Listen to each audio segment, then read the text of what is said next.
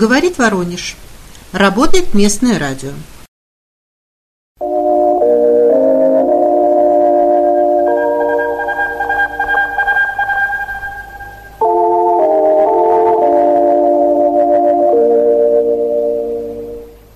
Передаем последние известия. По сообщению нашего Минобороны, на Купянском направлении в результате ударов армейской авиации и огня артиллерии течение суток успешно отражено 7 атак и контратак противника в районах ряда населенных пунктов. Эта информация согласуется с аналитикой Американского института изучения войны, который информирует, что украинские силы пытались контратаковать под Купянском, но безуспешно, тогда как наши продолжили наступательные операции вдоль линии Купянск-Сватово-Кременная и продвинулись на новые позиции. Эпицентр боев сместился южнее, в район райгородка. Там, по предварительным данным, наши солдаты освободили Першотравневое, Первомайское, которое расположено западнее села Надия, по-русски Надежда, 27 километров южнее Купянска. Информация поступила от источника, чьи опережающие новости впоследствии подтверждаются последнее время на этом участке освобождены несколько населенных пунктов. Очевидно, что целью этого локального наступления русских войск является Боровое, за которым находится крупнейшая переправа через реку Оскол. Для всей левобережной логистики ВСУ это будет выстрел в голову. Бандеровский военный эксперт Иван Ступак разъяснил щирым громадянам, что кацапы не будут идти прямо на Купянск, а попытаются обойти его и взять в кольцо. И вообще это далеко не единственный грамотный ход со стороны русских за лето 23 года. Он также отметил, что по данным Главного управления разведки Украины на линии Торский выступ-Купянск сейчас наблюдается огромное сосредоточение российских войск. Вы вот такой будут резать группировку на куски и съедать по отдельности.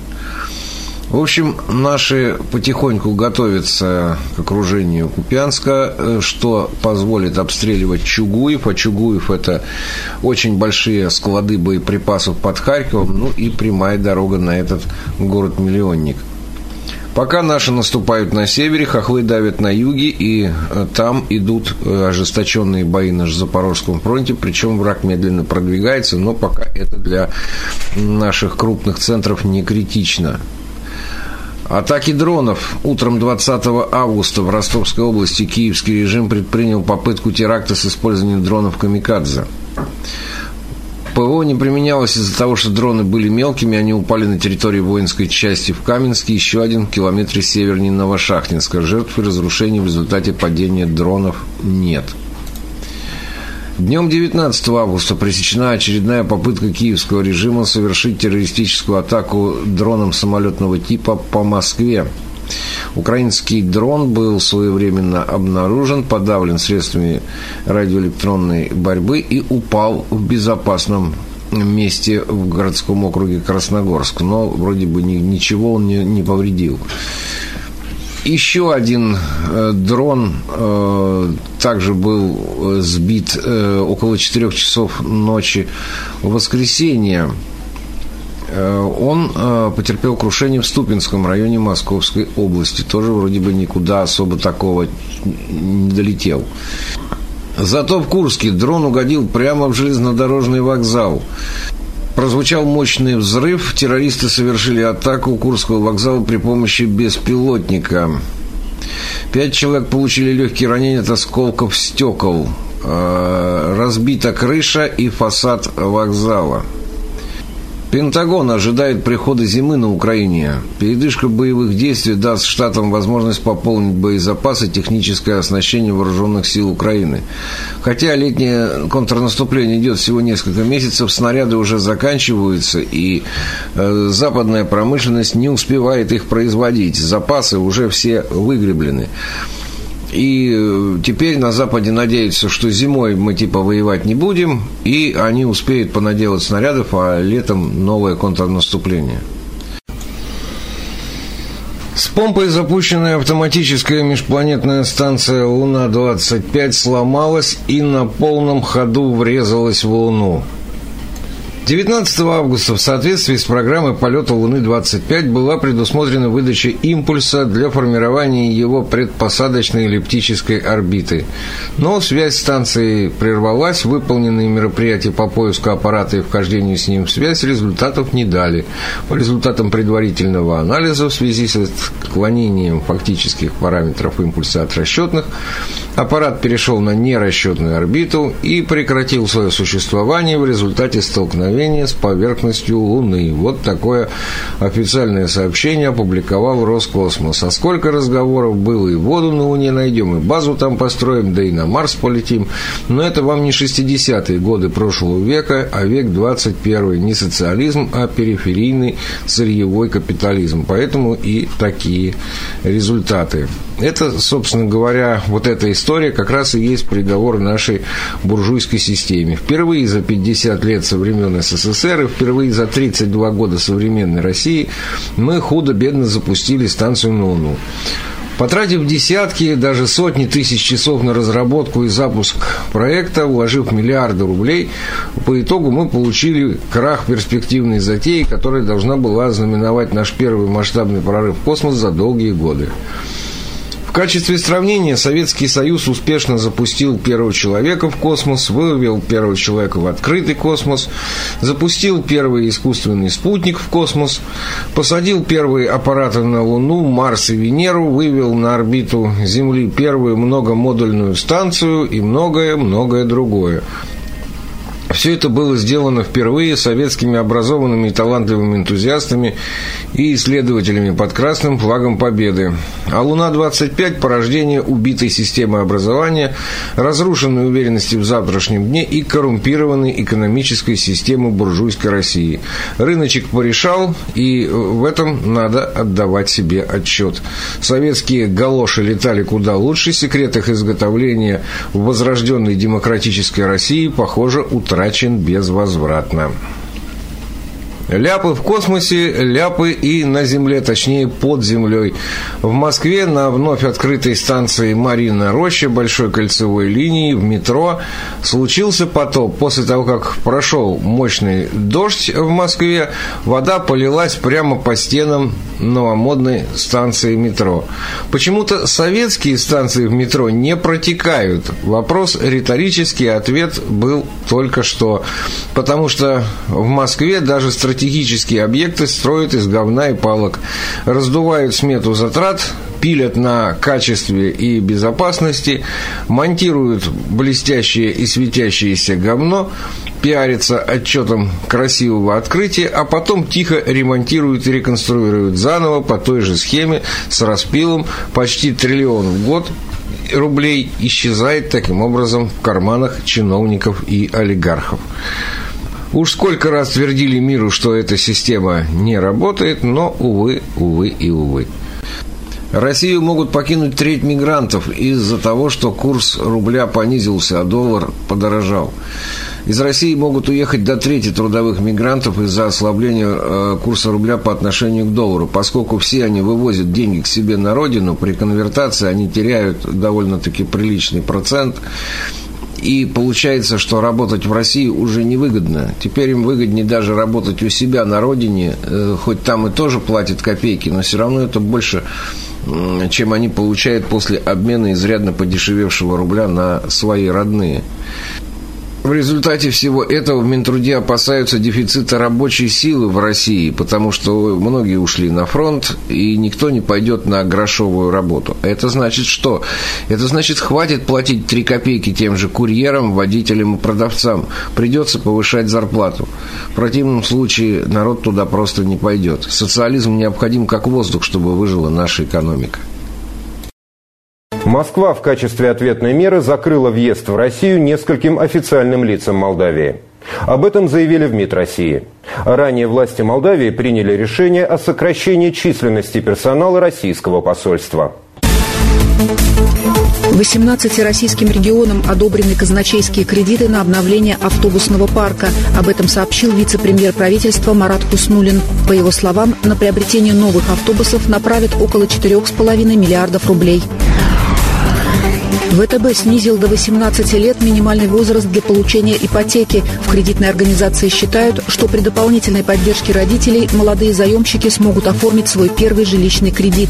Банк также смягчил требования к трудовому стажу. Он будет составлять 3 месяца вместо 6. Российские железные дороги запустили кэшбэк на покупку билетов почти на все электрички при оплате через систему быстрых платежей. Вернуть можно будет не более 20% от суммы билета. Срок действия акции с 21 августа до 31 декабря 2023 года.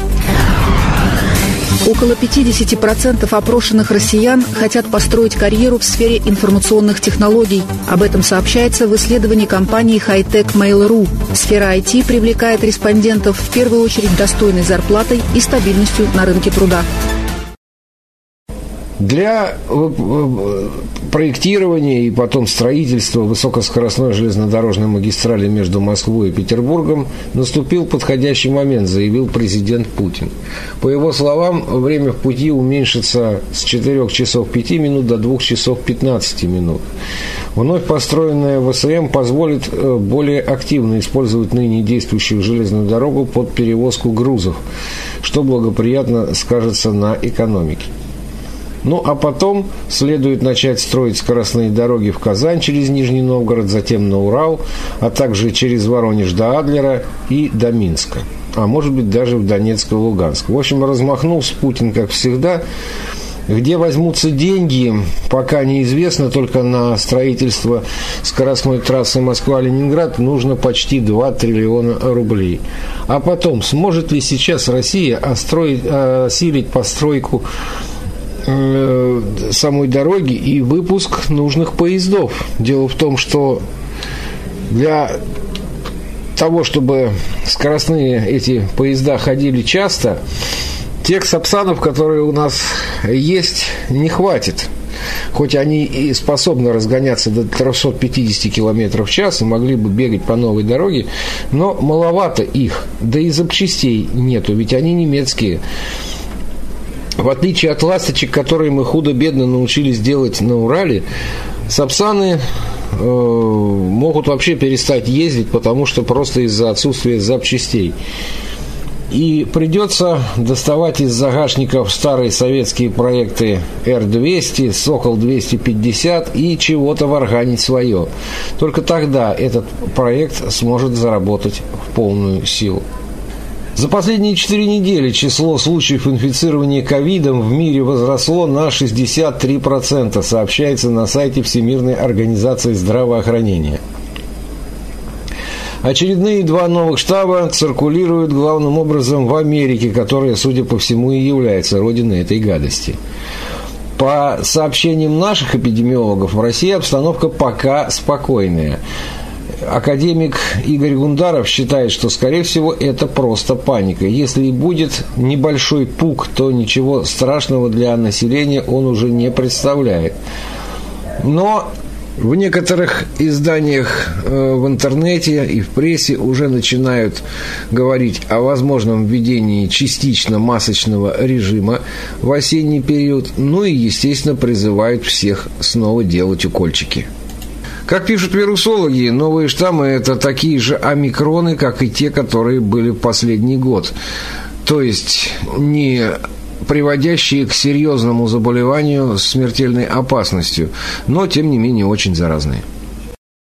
НАТО вернулось к схемам холодной войны. Об этом заявил замминистра обороны России Виктор Горемыкин, выступая на втором Международном антифашистском конгрессе в Минске. Он отметил, что в условиях активности НАТО вблизи границ союзного государства Москва и Минск вынуждены принимать ответные меры – США провоцируют антагонизм в мире и активно ведут разработки биологического оружия. Об этом заявил официальный представитель МИД КНР Ван Вэньбинь. Он подчеркнул, что Китай продолжит принимать меры по обеспечению глобальной биологической безопасности. В 78 департаментах Франции ограничили использование воды из-за риска засухи и истощения грунтовых вод. Запрещено поливать в дневное время сады и газоны, мыть автомобили и наполнять водой частные бассейны. Власти призвали население экономить воду. Площадь природного пожара на испанском курортном острове Тенерифе превысила 3000 гектаров. Особенности рельефа местности затрудняют работу пожарных и авиатехники. Людей эвакуируют из опасных районов в пункты временного размещения. В Софии неизвестные напали на палаточный городок защитников памятника советской армии и осквернили монумент. Напомним, в связи с решением о демонтаже памятник круглосуточно охраняется добровольцами. Посольство России в Болгарии выразило возмущение актом вандализма. Очередные скачки доллара и ставки Центрального банка, причем очень сильные. Первых кризисов мы пугались, дергались, бежали менять деньги, то на доллары, то обратно – Теперь народ, по мнению экспертов, успокоился. Чем скачки доллара грозят простому гражданину? Об этом в интервью с Николаем Платошкиным, лидером движения «За новый социализм». Большой привет дорогому Николаю Николаевичу. Тут Спасибо. один депутат из Чуваши заявил, что россиян не трогает доллар по 100 рублей. Они все улыбаются, и им все равно. А, но это же... Откры... Кстати, это человек из «Справедливой России», между прочим. Где Давайте... Делягин в этой же фракции, понимаете, который там тоже критикует Центральный банк, а его коллега по фракции говорит, а что, нормально, улыбайтесь, друзья, что тут особенного? Конечно. Давайте я досчитаю быстренько вопрос, но это же откровенное вранье. А, у нас все завязано, в кавычках, на курсе доллара, цены вырастут, на носу 1 сентября, или это они улыбаются и у них все хорошо? Ну, это его надо спросить, понимаете? Это, ну, какая-то вообще в последняя степень. Что тут хорошего? Если у нас действительно, к сожалению, вот благодаря таким депутатам в том числе, все привязано к доллару, то почему? Почему в СССР вообще курс доллара никого не волновал? Да, его в газетах там печатали где-то там внизу, да, на самой последней странице. И то было написано, что это курс Госбанка СССР для внешнеторговых операций государственных организаций. Если у нас в СССР, ну, по почти все производилось, так кого интересовал курс доллара? Ведь понимаете, сейчас он почему всех интересует? Да потому что бытовая техника вся импортная. Э, компьютер, вот, под которым мы с вами, друзья, общаемся, он тоже импортный. И не потому, что мы фанаты импортных компьютеров, потому что своих давным-давно нету, их никто вообще не видел никогда в жизни. То есть, а значит, любое падение рубля, особенно такое сильное, как организовала Набиульна, оно удорожает всю импортную продукцию. А замены ей в лице отечественной продукции нету. Понимаете? Одно дело, у тебя есть отечественный телевизор, на который курс доллара, ну, никак вот не влияет абсолютно. Есть еще импортный, пожалуйста, выбирай. Если нет никакого. Или автопром у нас вот после санкций упал процентов на 90, но у нас же нет почти своего-то. Ну да, теперь китайцы, значит, замещают немцев. Замечательно. Но китайцы продают нам не за какие-то рубли и не за юани, как нам пытались тут рассказывать. Затихло сейчас, кстати, помните? Переход на рубли, в торговле, все. Давно не слыхать. Ну, потому что я с самого начала говорю, что это чепуха полная, да? Э, китайцы продают нам машины за те же самые зеленые бумажки, за доллары. Если доллар растет, а рубль падает, значит, эти все машины, китайские, немецкие, не знаю, парагвайские, они все будут дорожать. Еще раз, если есть свои, да. Но что значит свои? У нас АвтоВАЗ, сколько там наших процентов комплектующих? Мне просто интересно. Если он тоже конвейер останавливал одно время из-за недостатка иностранных комплектующих. Ну, то есть, это такая машина российская, так, с большой долей допущения, как самолет сухой суперджет, где российского, вот я не знаю, тоже там то ли 50%, кто-то говорит вообще 25%, все остальное тоже импортное. Вот поэтому, из-за того, что мы 30 лет не развивали промышленность, а ее гробили, да, закрылись десятки тысяч промышленных предприятий, это факт. Да? Вот из-за этого нас всех вынужденно заботит курс доллара. Еще раз, который в СССР, знаете, была проблема. Нас МГИМО спрашивали, а какой курс доллара к марке ФРГ? И мы там шли в читальный зал, там посмотреть. Потому что, ну, как бы информация была чисто для зачета или экзамена, а в реальной жизни она нас вообще никоим образом, вообще никак не касалась. Это было у нас тогда вопрос на засыпку. Но сейчас только, знаете, слепой глухой не знает курса доллара, потому что он вынужден их знать, а не потому, что ему это интересно. ЦБ на внеочередном заседании повысил ключевую ставку с 8,5 до 12. Чем это грозит простым гражданам? Повышением цен. То есть, если у вас был ипотечный кредит, он подорожает. Если у вас, вот вы предприниматель, хотели взять кредит, он тоже подорожает. Короче говоря, это грозит ударом по нашему экономическому росту. То есть, чем дороже деньги, которые вам дают в кредит, тем меньше людей хотят заниматься предпринимательством. Все просто. Вот смотрите, у нас многие спрашивают, например, а что в Испании там, ну или еще где-нибудь там, да? Ипотека была, вот ипотека. Я, по-моему, рассказывал случай, я еще до ареста там, когда был в Испании, по-моему, это был 18-й год, что ли, мне кажется. А может быть, даже 17-й. Зашли в банк специально посмотреть, какая там ипотека там извиняется, говорит, ой, у нас она так повысилась. Я говорю, ну сколько? Два, говорит, целых семь десятых. Ипотечный кредит. У нас, говорит, было два, а сейчас вот вырос. Я начал смеяться. Они говорят, а что вы смеетесь? Я говорю, так у нас 10, самый дешевый. Они говорят, с какой же вы страны-то такой приперли сюда? Я говорю, с России, обалдеть. И что, говорит, у вас такие кредиты кто-то берет? Я говорю, ну берут, наверное, куда людям деваться? Почему у них такие низкие ставки везде? Потому что ставка рефинансирования, вот, которую сегодня Центральный банк сделал 12%, она была там 0.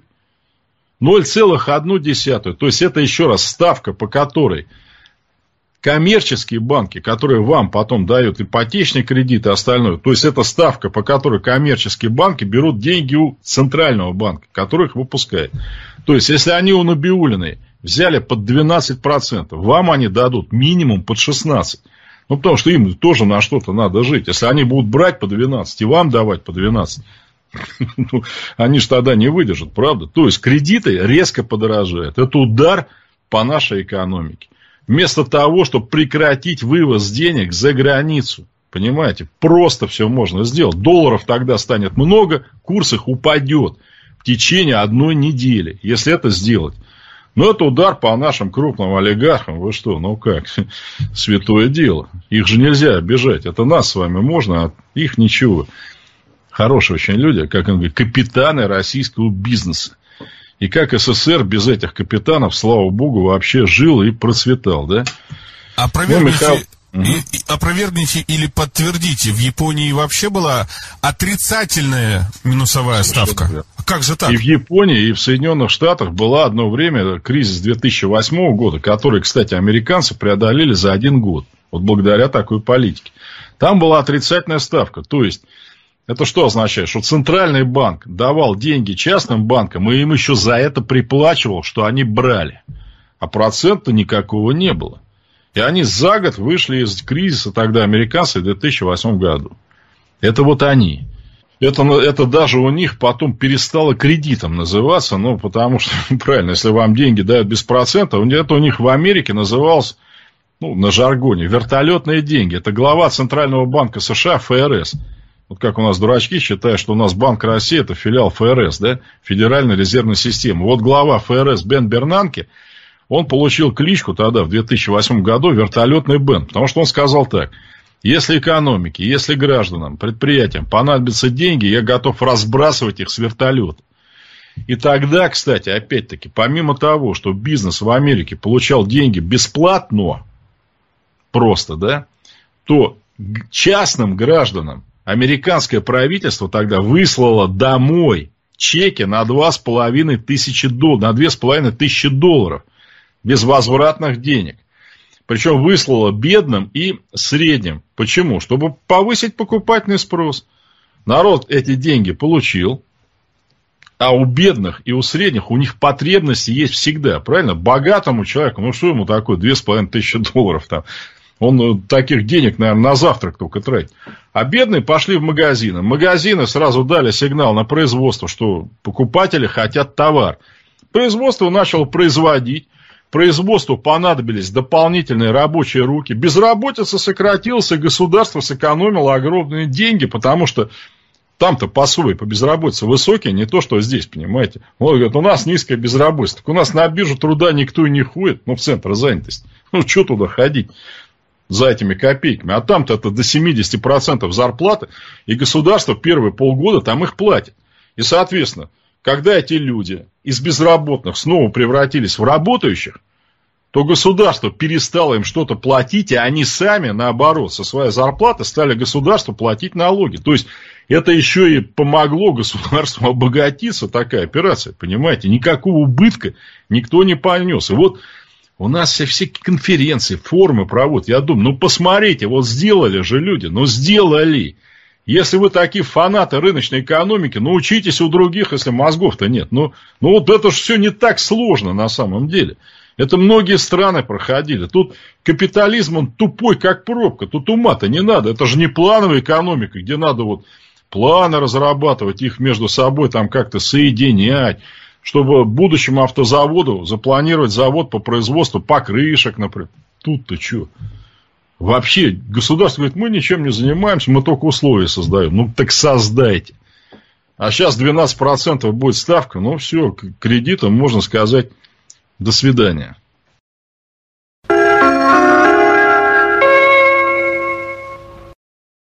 20 августа в России отметят День воздушного флота. Очевидно, что в нынешней ситуации профессиональный праздник станет еще одним поводом для того, чтобы обсудить техническое состояние авиаотрасли. Сегодня в стране взят курс на импортозамещение самолетов. Но прогнозы специалистов относительно перспектив неутешительны.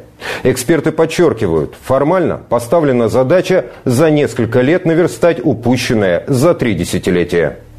Санкции возьмут свое. Оставшийся у российских авиакомпаний парк иностранных лайнеров с 2025 года начнет быстро сокращаться. Об этом глава Ростеха Сергей Чемезов предупредил президента во время встречи в Кремле 7 августа. Тогда же глава корпорации заверил Владимира Путина, со следующего года начнется полноценное импортозамещение Боингов и Airbusов. Представители профессионального сообщества со своей стороны подчеркивают, главный итог прошедшей встречи – признание на высоком уровне кризиса в авиастроении. Руководители нашего государства начали понимать, что они натворили за последние 30 лет с авиацией.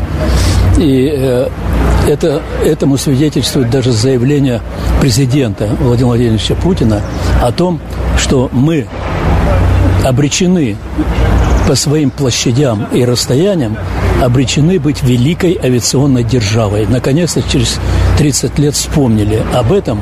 В 2024-м произведут первые шесть машин МС-21 и 20 суперджетов Нью, а к 2025-му должно быть запущено серийное производство Ту-214. Перспективы госпрограммы спасения отрасли определены до 30 -го года. Однако, по мнению специалистов, даже ближайшие планы по частичному замещению импортных лайнеров к 2025 году вызывают вопросы. 25 год накануне. А что они будут делать?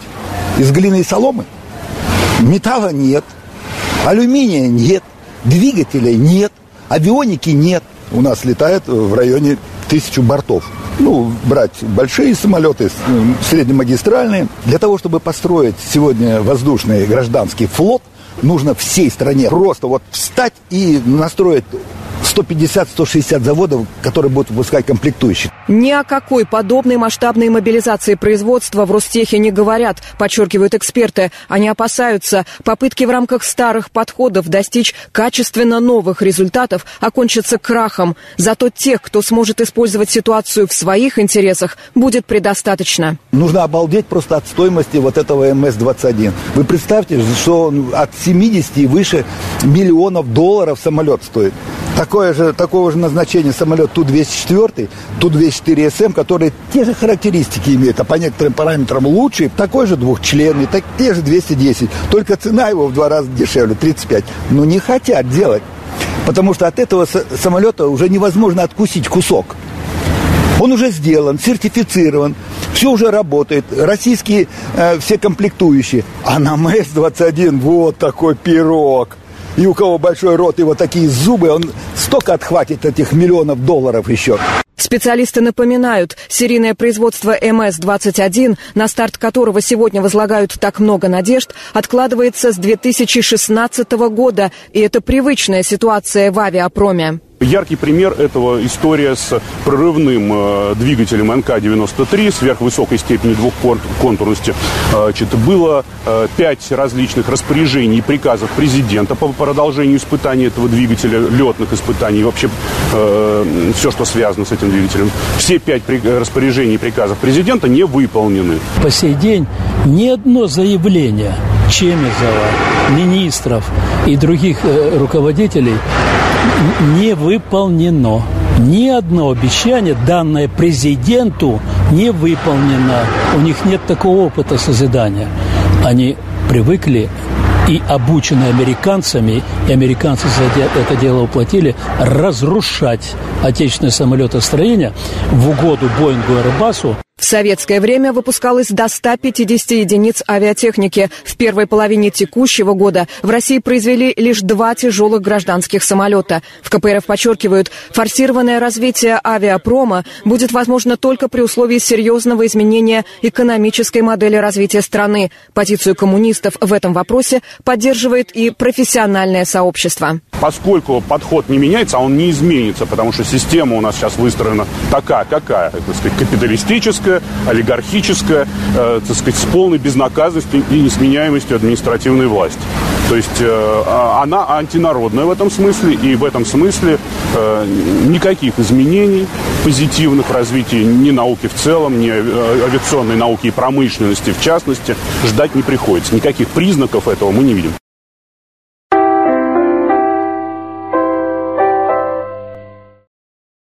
Мы передавали последние известия.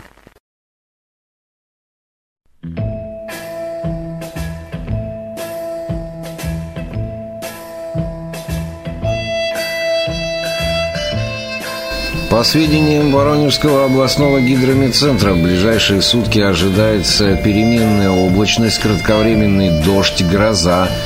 Ветер западный 7-12 метров в секунду. Температура ночи 17-19, днем 26-28 градусов тепла.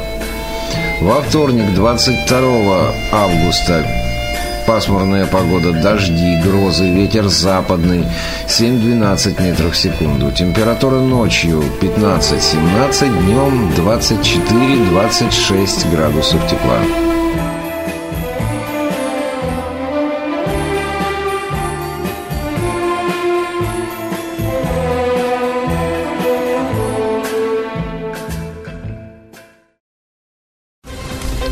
Местное радио «Воронеж» и телеканал «Красная линия» представляют –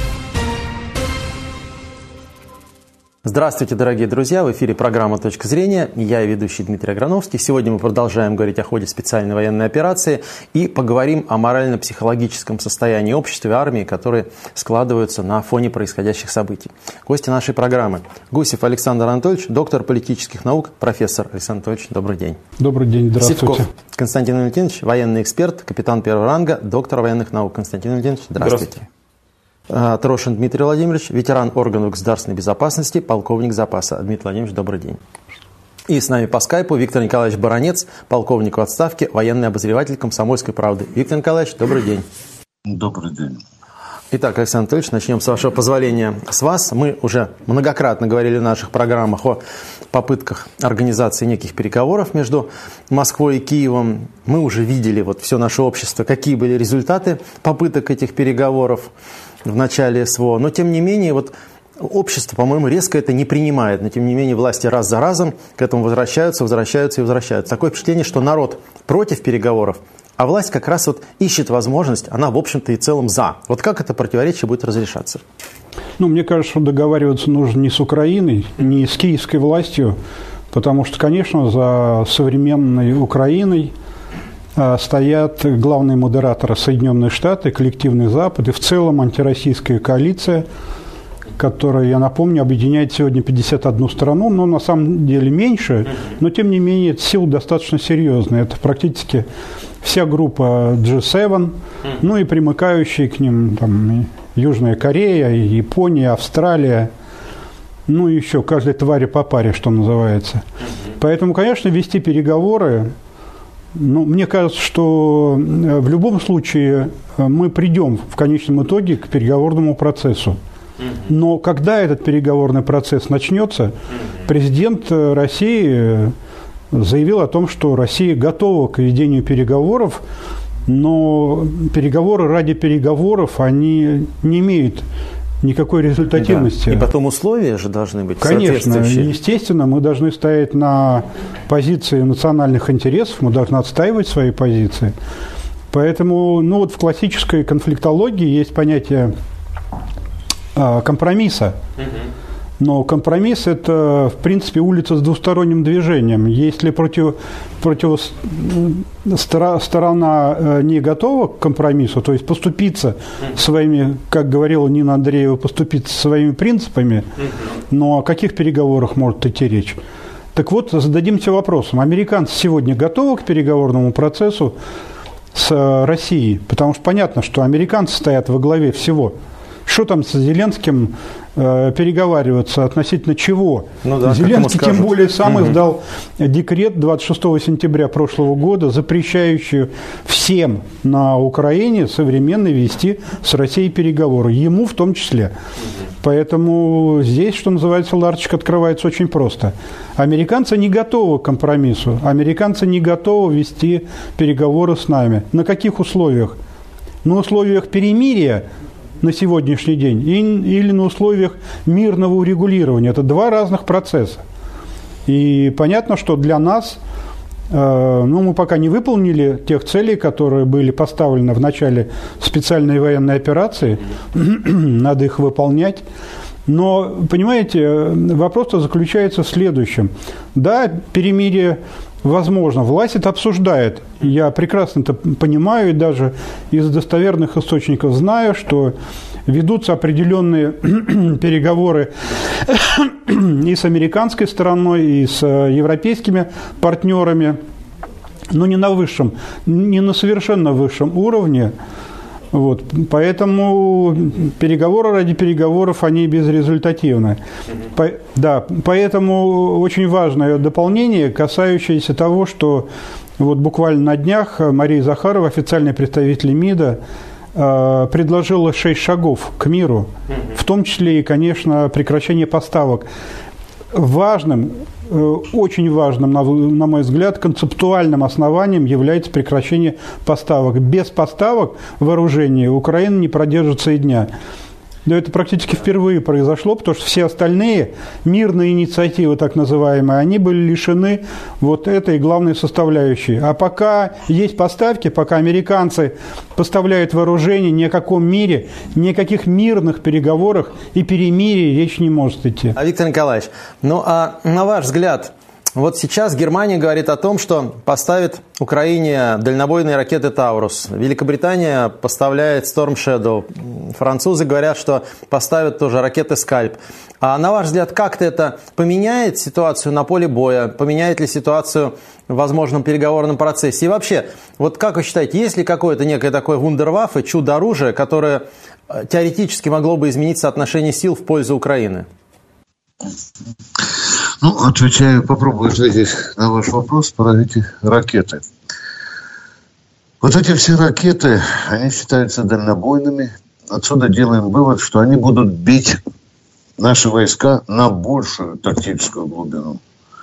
Будет это 250, 500, там уже говорят, что даже за 700 километров могут достать. Это раз. Во-вторых, эти ракеты позволят врагу, противнику поражать наши тыловые районы.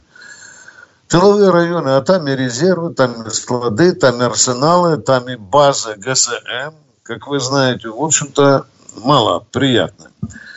Еще один фактор получается так, что они с помощью этих ракет будут насквозь простреливать многие области а, Российской Федерации, вплоть до Московской уничтожать не только военную, но и гражданскую инфраструктуру. И не забывайте, что на пути этих ракет, которые будут бить вот на такую глубину, находится несколько атомных электростанций. Уж до Курской достать, это раз плюнуть. Это, вы понимаете, чем может пахнуть. Ну, а теперь посмотрите, тенденция, тенденция. Начиналось все с безобидных пистолетов, касок, бронежилетов, колесом, даже полевого госпиталя, который немцы там предоставили, даже морга, да, а класс этого оружия в ходе спецоперации значительно повысился. Вы посмотрите, пожалуйста, теперь уже не мне вам рассказывать. Появились и танки, появилась артиллерия, теперь в конце концов дальнобойное, высокоточное э, ракетное оружие появилось. А это это, конечно, меняет характер боевых действий. Ну и, наконец, последнее. Конечно, вывод очень простой. Он пьяному ежику понятен, что мы должны искать противоядие. Ну, мы его худо-бедно ищем. Вы помните, сколько паники почти было, когда появились те же Хаймерсы, да? Когда появились скайпы, да. Но, извините, сначала было у нас немало неприятностей. Немало неприятностей. А потом вдруг вот русская мысль военная, теоретическая мысль, военно-техническая мы все-таки научились валить с неба эти хаммерсы. А сейчас вот посмотрите, у нас рекорд. Э, вот Storm Shadow, да, за один день завалили 6 штук. Нормальный результат. Мне кажется, что с трудом, конечно, возможно, с большим трудом, но мы найдем противоядие и против э, Таурусов. Константин Леонидович, вот мы вначале анонсировали нашей программы, как раз, что поговорим о, о моральном духе войсках. Вот известный, ну, скажем так, блогер Александр Ходаковский тут на днях поднял тему штрафбатов и заградотрядов. Там комментарии, конечно, под его постом, это что-то с чем-то. Но а, вот, тем не менее, этот человек, который, ну, как мне кажется, он так старается держать себя, соотносить с генеральной линией. С чего бы вдруг такие разговоры? Честно говоря, я по внешним признакам не вижу ни малейших причин для таких разговоров. Может быть, я чего-то не знаю? Вообще, конечно, не совсем это моя тема. Вот. Вот. Я даже начну с того, что э, все-таки задену тему крылатых ракет, западных. Значит, э, Таурус, Шторм Шедоу, Скалп – это все ракеты одного класса – и принципиально ничего не изменят они на театре военных действий. Вот. Э, это первое. Важно подчеркнуть еще один момент, что э, летчики ВСУ никакого отношения к прицеливанию этих ракет и их применению не имеют. Они просто их пускают. Полетные задания для этих ракет – это подготовка, это очень сложная проблема. Я имел в свое время отношение к таким вещам. Это э, предполагает наличие цифровой карты местности – вот, это предполагает наличие детального знания расположения объектов противовоздушной обороны для обхода их. И все это дело вводится в полетное задание, и полетное задание готовится на земле и соответствующими специалистами. Потому что стрельба этими ракетами придет проводится не украинцами. Ну, это Стреляют очевидно. американцы угу. и немцы, и, я, и британцы. Вот это надо четко сказать. Украинцы лишь довезли и плюнули, сбросили ее. Все. Поэтому, если будут ракеты падать на нашу, на нашу территорию, то мы должны понимать, что это стреляют именно американцы. Именно американцы, а не кто другие. Или немцы соответствующим образом. Прямое участие НАТО в конфликте, да. Угу. Теперь про заградотряды, про все остальное. Значит, все эти вещи, они надо рассматривать в контексте предшествующих событий. А предшествующие события какие? Выступление генерала Попова. Раз. Выступление десантников. Два. А перед этим мятеж Пригожина. Три. Все это говорит только об одном, что э, на войска, в, в, в войсках на фронте, на фронте существует очень серьезное непонимание существа вооруженной борьбы в специальной военной операции. Это и понятно. Я об этом много раз говорил и повторял здесь, и повторяю, что в специальной военной операции места оператив... Э, военному искусству нет. Это рафинированная политика. Нам говорили о том, что нельзя же трогать этот самый э, туннель, который связывает Закарпатский, значит, Украину с Западом. Вот сейчас нанесли удар, его обрушили. Ага. ПВО, ПВО, значит, не помешало. Вот, нам говорили, что ПВО не дает нам возможность действовать авиацией, применять фугасные авиабомбы.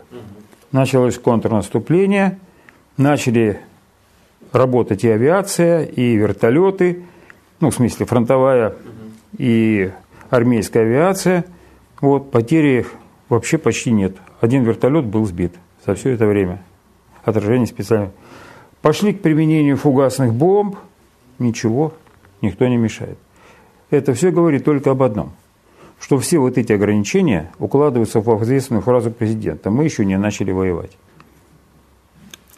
Вот сейчас только начинает чуть-чуть снимать эти ограничения, подчеркиваю, чуть-чуть. И это не может не вызывать недоумения в войсках. это не может не вызывать недоумения у командного состава. Так и в обществе тоже, честно это говоря, не у может не вызывать недоумения в обществе. Да, и да, это да. естественным образом э, должно каким-то образом трансформироваться в какие-то решения, связанные в том числе и вот с некими заградо- заградотрядами. Ну, опять первый вопрос. Заградотряд- Заградотрядами к кому? То, что сейчас наши войска держат оборону и устойчиво обороняются, это факт. От кого заградотряды? У нас что, э, массовые бегства с фронта? Я что-то такого не слышал. Поэтому тут очень, это очень интересный вопрос. Я могу сказать только одно, что создание таких заградотрядов в нынешних условиях может привести к еще, больше, к обо- еще большему обострению проблем фронтовиков, которые не смогут это понять. Не смогут это понять. Вот. И далее это приведет к дискредитации вооруженных сил. Я считаю, что подобные вбросы не соответствуют действительности. Это один из способов закамуфлированной дискредитации российских вооруженных сил. А теперь почему? Я обращаю внимание, почему он сейчас это делает. Потому что ситуация для Запада катастрофическая. Наступление окончательно лопнуло, это понятно. Лопнуло по той простой причине, что решить задачу э, политико-дипломатического обеспечения, как я говорил, этого наступления Западу не удалось. То есть включить в действие пятую колонну по полной программе, как это им удалось сделать осенью прошлого года. И в этих условиях, в этих условиях попытаться значит, каким-то образом э, деморализовать и дезорганизовать вооруженные силы, шаги будут предприниматься. Понятно совершенно, что одним этим вбросом ничего не изменить. Но это один из многих-многих элементов системы воздействия, которые будут приниматься в этом направлении. Я говорил, говорю, сейчас единственный способ для Запада решить задачу своего выживания – это э, совершить в России цветную революцию, свергнуть действующего президента. Другого у них варианта просто нету. Что для Запада страшно? Для Запада страшно не вопрос с Украиной, ничего не страшно. Для единственное страшно – это построение многополярного мира. Равноправно. Потому что в этом случае Запад, существовавший на протяжении нескольких столетий в положении статуса мирового доминанта, не важно, что где-то сначала Испания была, где-то там Голландия, где-то Англия, это все колебалось, это значение не имеет. Запад был доминантом. Он благодаря этому э, жил очень хорошо. Вся его благополучие и вот эти технологические взлеты были обусловлены только и только этим. А когда это кончится, на Запад скатится в дикие времена раннего Средневековья – Дмитрий Владимирович, ну а вообще, если говорить о мотивации, то на чем должна основываться мотивация вот в современное, в нынешнее время? Потому что, конечно, ситуация принципиально отличается от Великой Отечественной войны, и не только у нас, кстати, но и, допустим, у противника. На чем должна основываться мотивация? На патриотизме, на какой-то денежной составляющей в наше время, на страхе и принуждении или на всем вместе взятом? Все работает по-разному. Прежде всего, конечно, мотивация должна быть основана на патриотизме. Да. Это наиболее устойчивая, наиболее э, ну, сильная мотивация на патриотизме. Вот. Что касается материальной составляющей, ну да, воины должны чувствовать, что их э, уважает общество, уважает государство, о них заботится. Материальная мотивация была и во время Великой Отечественной войны. Кстати, да. В том числе и не только зарплата, которую, так сказать, потом получали и после войны, то, что не, недополучили. В окопах деньги не нужны. В окопах деньги не нужны. Вот. И карточек тогда электронных не было. Да? Но были конкретные премии там, за подбитую определенную технику. Вот. И этот фактор никогда не забывался. Мы живем в материальном мире. Но прежде всего мотивация – это, конечно, патриотизм. Ну, просто я почитал вот этот пост Ходаковского, и он очень жесткий. Я думаю, с чего это ты вдруг, что- вы, с чего это вы, вдруг, Александр, не помню, какое по отчеству, с чего это вдруг разродились таким постом? По результатам вот моего общения, да, вот с ребятами, которые там были, вышли оттуда по разным причинам, так сказать, да, э, лечатся в госпиталях, значит, там нет никакого бегства. И, и вот я уже говорил как-то, и вот в мае под Клещеевкой, когда там тяжелая была такая вот ситуация, вот, значит, там Ва- этот самый Пригожин заявлял о том, что там, значит, э, не держат. Держали. Не было там никакого бегства. Конечно, люди есть люди. Есть разные. Есть, которые, так сказать, ищут, где поспокойней, там есть возможность передовой, значит, он уехал, а другой, наоборот, остался. Все по-разному.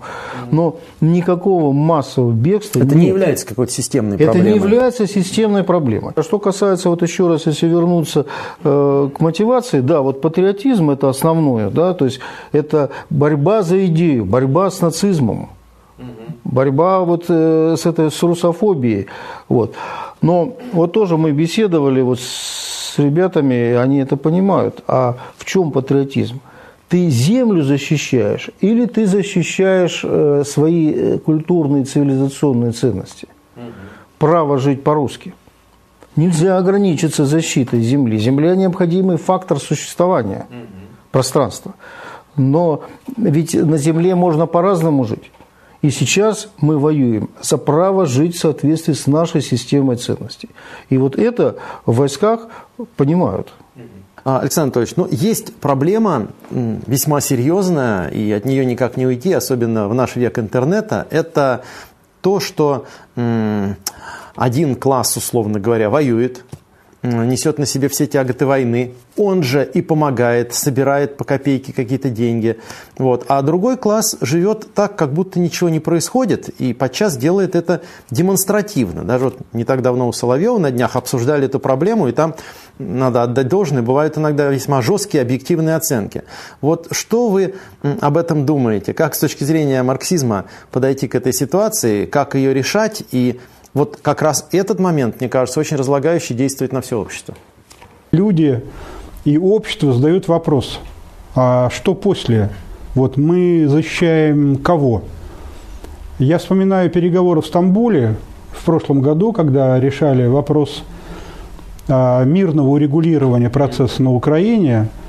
И меня, честно говоря, поразили кадры тогда, когда господин Абрамович ходил в обнимку с Эрдоганом и что-то там навязывал кому-то. Мы не слышали, естественно, разговора, но по э, достоверным источникам было понятно, что вопрос решался именно о перемирии на тот момент. Почему? Это, кстати, ужасное впечатление Это, производило. по- это Мгм. почему? Он кто такой вообще, по большому счету? Я фамилии стараюсь не называть, но этот, э, вообще, так сказать, эпизод просто вопиющий.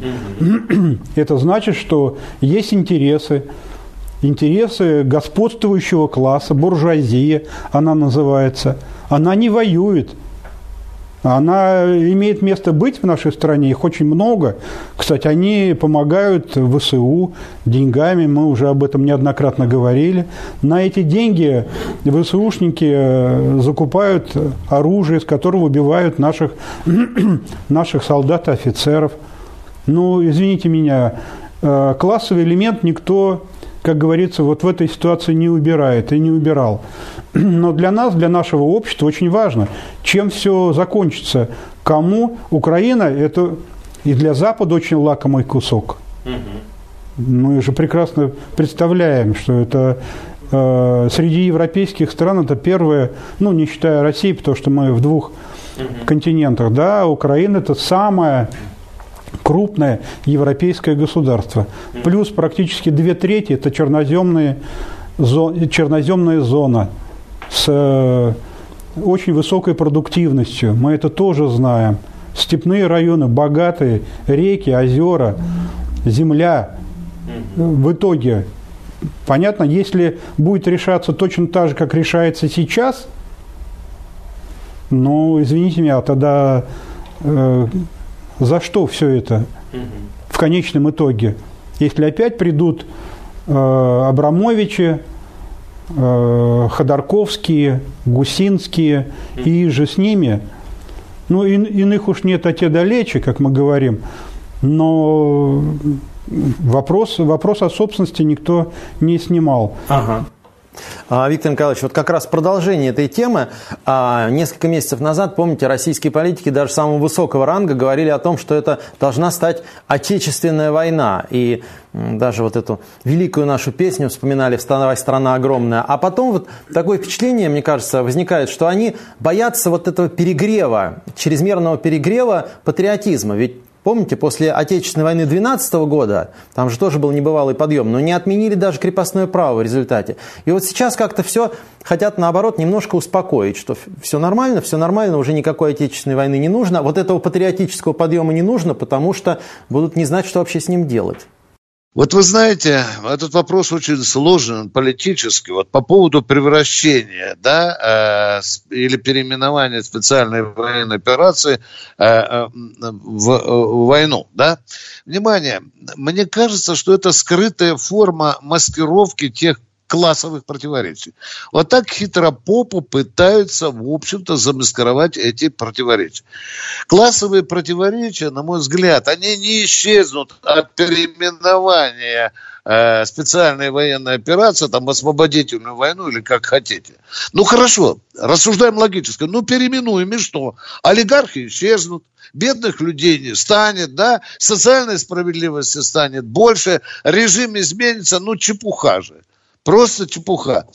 А почему вот вы спрашиваете не ставится? Потому что они э, поскребли череп и поняли, потому что это, если это произойдет радикально, это, это смена, то оно изменит всю Россию положение вещей в государстве. Это будет уже другая Россия и другое положение вот этих людей, которые мечтают о переименовании э, в России.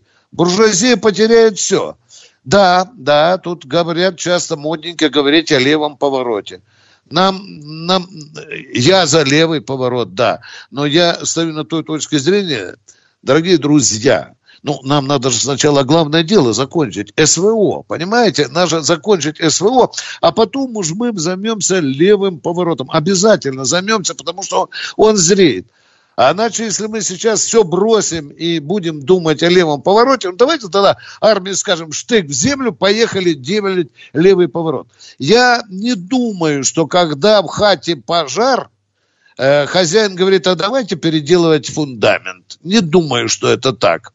Вот фундамент мы будем, когда главное дело сделаем, когда спасем Россию, когда завершим дела, когда в конце концов вот эта канитель со специальной военной операции, мы будем думать, он неизбежен он неизбежен в чреве России. Специальная военная операция – это не только боевые действия, это еще и очищение общества от заразы, которая, той коросты псевдокапиталистической, которая в России. Это еще предзнамение грядущих, будущих перемен в России.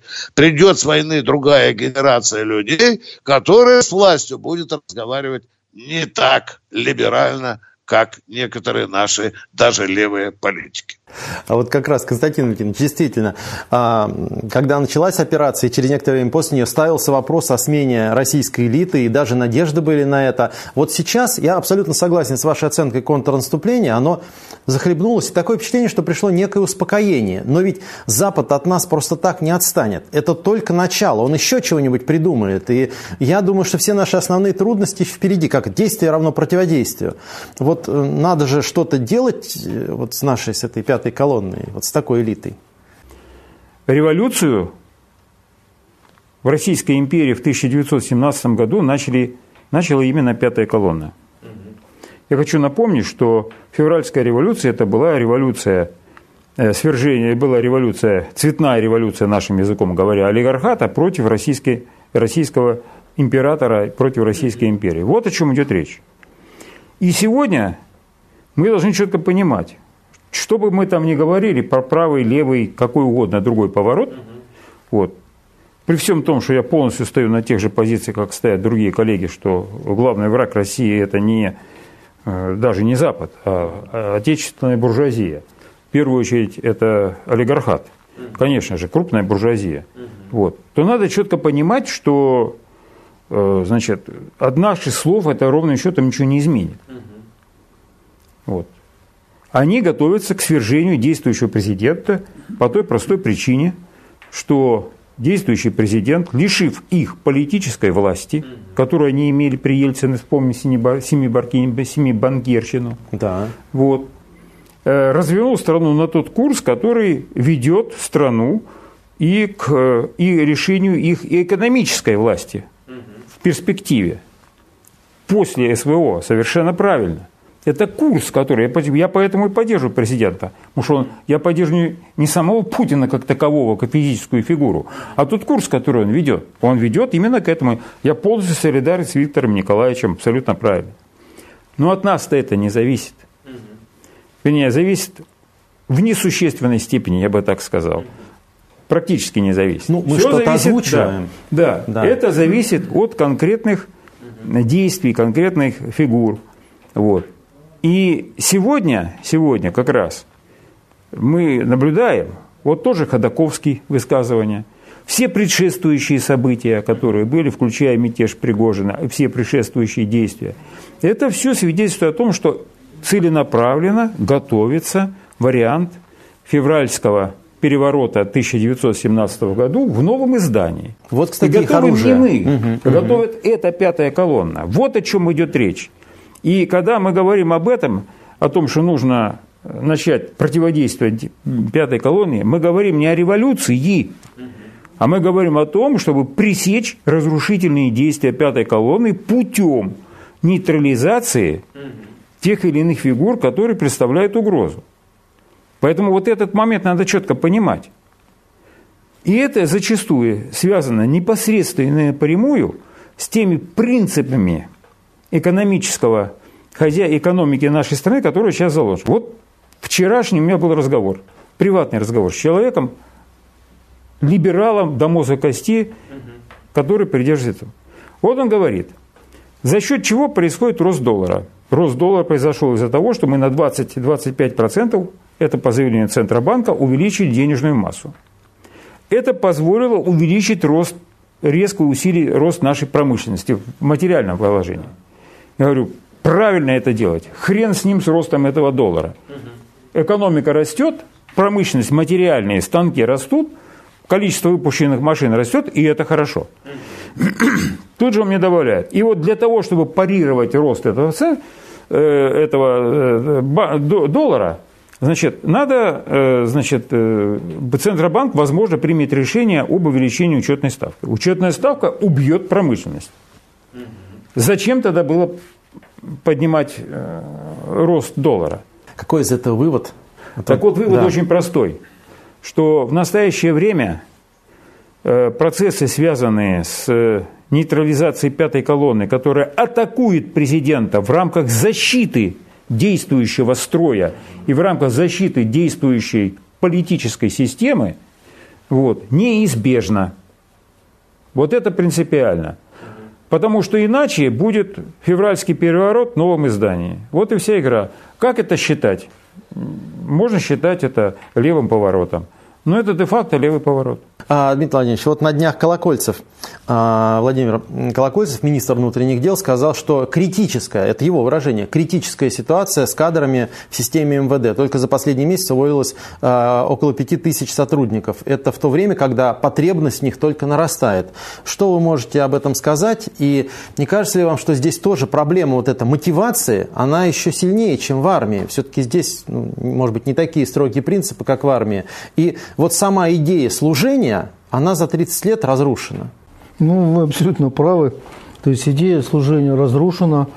А вот если вернуться, вот да, вот мы о мотивации говорили перед этим, да, значит, вот э, моральная мотивация, духовная, она служение разрушена, так, а материально, ведь там, ну, прямо скажем, очень скромные зарплаты.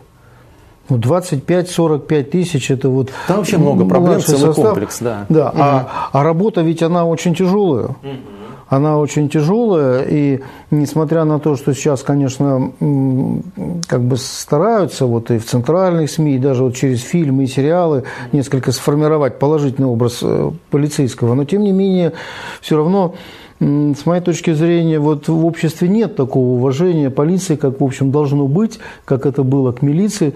Ну, отчасти, это несомненно, к отчасти сожалению. здесь, конечно, виновата и сама полиция, потому что, ну, это такой институт... Извините, само слово неудачное. Если уж Лучше все-таки милиция для нас благозвучнее. Ну, для нас, ну да, да. Ну, полиция охраняла эти офисы, эти полиции, да, да, полисы да. богатых, да. Угу. А милиция это народное. вооружение народа. Вооружение, да, вооруженное народное народ, ополчение. Да, да, угу. да, да, да.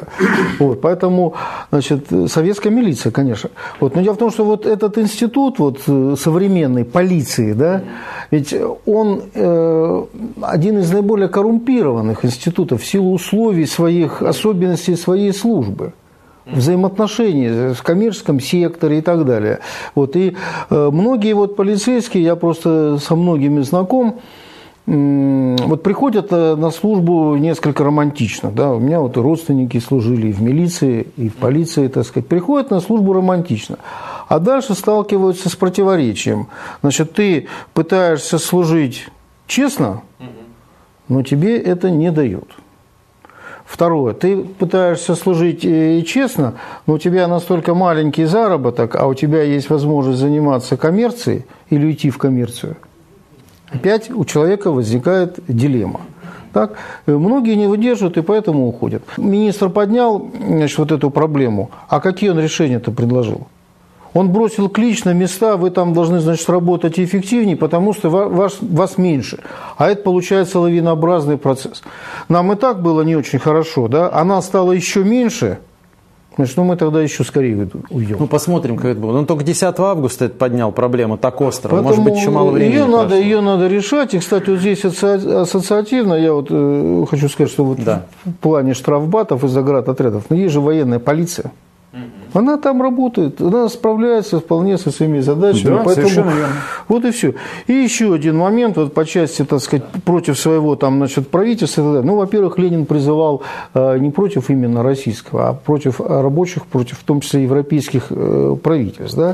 То есть это было в контексте, это было все не так э, напрямую. И, скажем, вот именно вооруженные отряды рабочих под руководством большевиков помогли летом в 17 году предотвратить Корниловский мятеж. И фактически большевики сыграли да. решающую роль в защите государства тогда, тогда гнилой вот этого временного правительства. А пятая колонна перла. И вот так разделить, давайте мы победим, а потом будем левый поворот, механистически да. нельзя. Ну, кстати, когда... Это системный да. комплекс мер. А, Александр Анатольевич, времени у нас мало, поэтому так вкратце. Но все-таки нельзя обойти вот эту тему валютного курса, потому что, вопреки утверждениям некоторых деятелей из Госдумы, эта тема очень всех напрягает, и все понимают, что рост цен будет во всех отраслях, а и так-то люди живут не очень хорошо. Вот, эм, но власти смотрят на это финансово с олимпийским спокойствием. Как вы думаете, вот, вот при товарище Сталине реагировали бы на это? Достаточно жестко, да. Но здесь есть два вопроса. Вот я хотел бы прокомментировать буквально одним предложением, что давайте сначала закончим специальную военную операцию, а потом будем думать о том, куда мы идем. На самом деле посыл не совсем верен. Да, с определенными позициями я соглашусь, но этот, этот процесс должен идти параллельно, безусловно. Что касается экономической составляющей, вспомните слова, о чем говорил э, президент. Он сказал, что наша экономика начинает управляться в ручном режиме. Все эти вот скачки, долларовые, евро, они, естественно, сказать, имеют абсолютно простую природу. Природа это заключается в том, что левая рука не знает, что делает правая. Для того, чтобы, для того, чтобы осуществить вот этот вот э, так называемый управляемый скачок, ну, э, экономисты это знают, э, это очень сложный механизм на самом деле. И так в ручном режиме он не осуществляется нигде, ни в одной из стран, ну, может быть, за исключением Аргентины. Монетарная политика или государственная экономическая политика, проще говоря, для всех это более понятно. Она сегодня честно говоря, не, не совсем государственная. Угу. Понимаете, управляют все-таки, да, э, президенты, там, представители правительства постоянно говорят о том, что да, э, мы на страже позиции государства, мы, а с другой стороны мы видим, что продаются, приватизируются предприятия. Их достаточно много. Мы видим, что государство – орудие классовых интересов. Естественно. Да. Более того, это компенсируется государством. Угу. То есть государство дает деньги человеку или организации, а этот человек или его частная организация выкупают собственность. Ну, извините меня, но вы говорите одно, а делаете совершенно Какой другое. из этого вывод? Вывод достаточно простой. Кардинальным вопросом любой классовой борьбы является отношение к собственности. Вот эта собственность должна быть общенародной. Только в этом случае мы добьемся каких-то конкретных результатов, в том числе и в э, масштабах проведения специальной военной операции и на будущие годы. А, заключительный вопрос задам Виктор Николаевич вам и Константину Валентиновичу вам, но просьба отвечать вкратце. Ленин говорил, что победа на поле боя в конечном счете определяется моральным духом тех масс, которые проливают на нем свою кровь. Мы сейчас видим, что вот эти все натовские усилия, они разбиваются, разбиваются о моральный дух наших солдат. Благодаря чему удается этот моральный дух поддерживать и на что нам опираться сейчас и в будущем? Потому что я убежден, что впереди нас ждут еще большие испытания. Вы здесь сегодня очень много, и Константин правильно говорил, что предстоящие выборы э, пятая колонна будет на максимальную катушку использовать для того, чтобы разрушить власть, разрушить ту Россию, которая у нас хотя бы в таком виде еще остается. Нам надо беречь ситуацию. Если мы такие патриоты, если мы за Россию, если мы понимаем, что нам не спекуляции какие-то политических там карликов или пятой колонны, хотя там не карлики, нужно, то нам на сегодня придется определиться, нам надо спасать Россию или заниматься игрищами, связанные с властью. Я думаю, что большинство народа здраво поймет, что Россия здесь на первом плане, и армия тоже. Константин Леонидович, ну и вы скажите, на что нам опираться сейчас и в будущем, в свете того, опять же, что нас ждут еще большие испытания? Ну, прежде всего, я хочу сказать, что вся война на территории Украины показала одну простую вещь, что моральный дух войск, понимание убежденности личного состава в необходимости вести борьбу, вот талант и выучка войск продолжают играть такую же точно роль, как и они играли и 100 лет назад, и 200 лет назад. Меняется оружие, появляются более совершенные системы, но, извините меня, этот фактор остается действующим, как данность. Что касается левого поворота, ну, вы знаете, он уже сейчас идет. Госплан 2 цифровой, он создается. Мягкая форма, ползучая, по-другому сказать не могу, в позитивном отношении. Приватизация, национализация, она идет. В том числе вот и предприятия некоторые, которые были в частной собственности, они банкротятся потом, их забирает государство. Вот, поэтому это уже идет де-факто. Де-факто.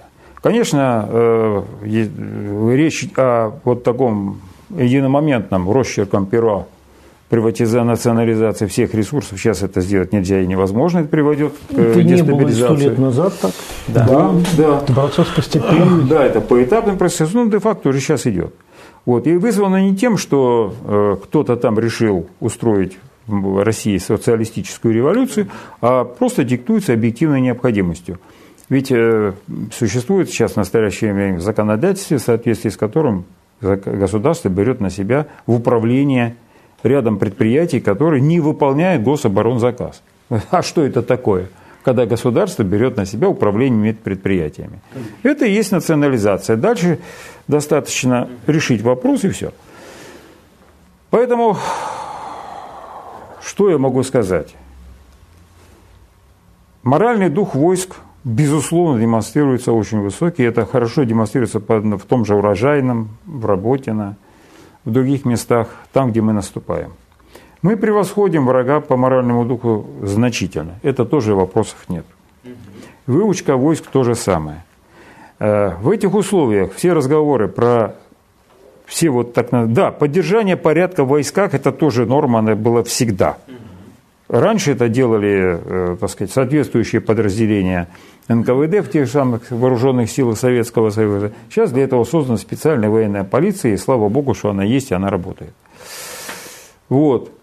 А вот разговоры про штрафбаты, про заградотряды – это все мероприятия, направленные на подрыв боеспособности российских вооруженных сил, на их дискредитацию в глазах общества – и это надо пресекать самым жестким образом. И то, что на него навалились, на Ходоковского, это правильно. То, что Ходоковский начал светиться, ну что я могу сказать? Пятая колонна – это не просто вот те, которые выходят на трибуну или выходят с белыми леточниками. Это те люди, которые э, изображают из себя ярых патриотов, которые ведут подрывную экономическую деятельность. Вот. которые порой даже не осознавая этого, а просто ведут э, экономические, экономическую политику, просто в соответствии со своими убеждениями, которые губительны для нашей страны. Ну, как, например, поднятие в этих условиях, там, скажем, учетной ставки, которая останавливает развитие экономики, вот, и все другое. Поэтому, естественно, вот эту публику надо выявлять. Дальше что? Есть закладки осмысленные, которые в длительное время изображали себя патриотов, в нужный момент они начинают выскакивать как черт из бутылки и вываливать такие вещи, которые вываливает, например, сейчас Ходаковский. Ну, подводя черту. Подводя черту, я могу сказать только одно. Россия стоит на правильном пути. Э, безусловно, резких движений сейчас недопустимы, но пресечение деятельности пятой колонны – это центральный вопрос, потому что это главный фронт. Надо это четко понимать. Единственный способ, с помощью которого враг может разрушить нашу страну и взять ее под контроль, это организация в России цветной революции. Цветную революцию враг может сделать только силами пятой колонны. А значит, пятая колонна – это главная ударная сила Запада в войне против России. А отсюда борьба против пятой колонны – это главный фронт. И главный фронт здесь как раз проходит главной ударной силой в войне в этом, против этого фронта, это как раз наши спецслужбы, это ФСБ, это ФСО и, конечно же, правоохранительные органы МВД. Это надо четко понимать. И главным как раз фронтом э, со стороны общества, главной массой ударной, это российское общество, которое должно очень хорошо понимать опасность пятой колонны. Вот. И пресекать, чтобы февраля, не по февраль у нас 2017 года не повторился. Всего-навсего. А вот если он состоится, что мы повлиять пока на это никак не можем, то мы должны быть готовы к тому, чтобы октябрь наступил как можно быстрее, до того, как временное правительство успеет развалить российскую вооруженную, вооруженные силы, как они успешно развалили императорскую армию. Вот.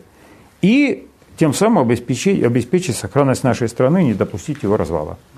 К вопросу о мотивации мы знаем, что ныне лежит на весах и что совершается ныне. Сейчас мужество пробил на наших сердцах, на наших часах, и мужество нас не покинет. А с вами была программа «Точка зрения». Я и ведущий Дмитрий Аграновский. До свидания. Передача подготовлена радиостанцией «Местное радио Воронеж» Ленинского райкома КПРФ. Всего вам доброго.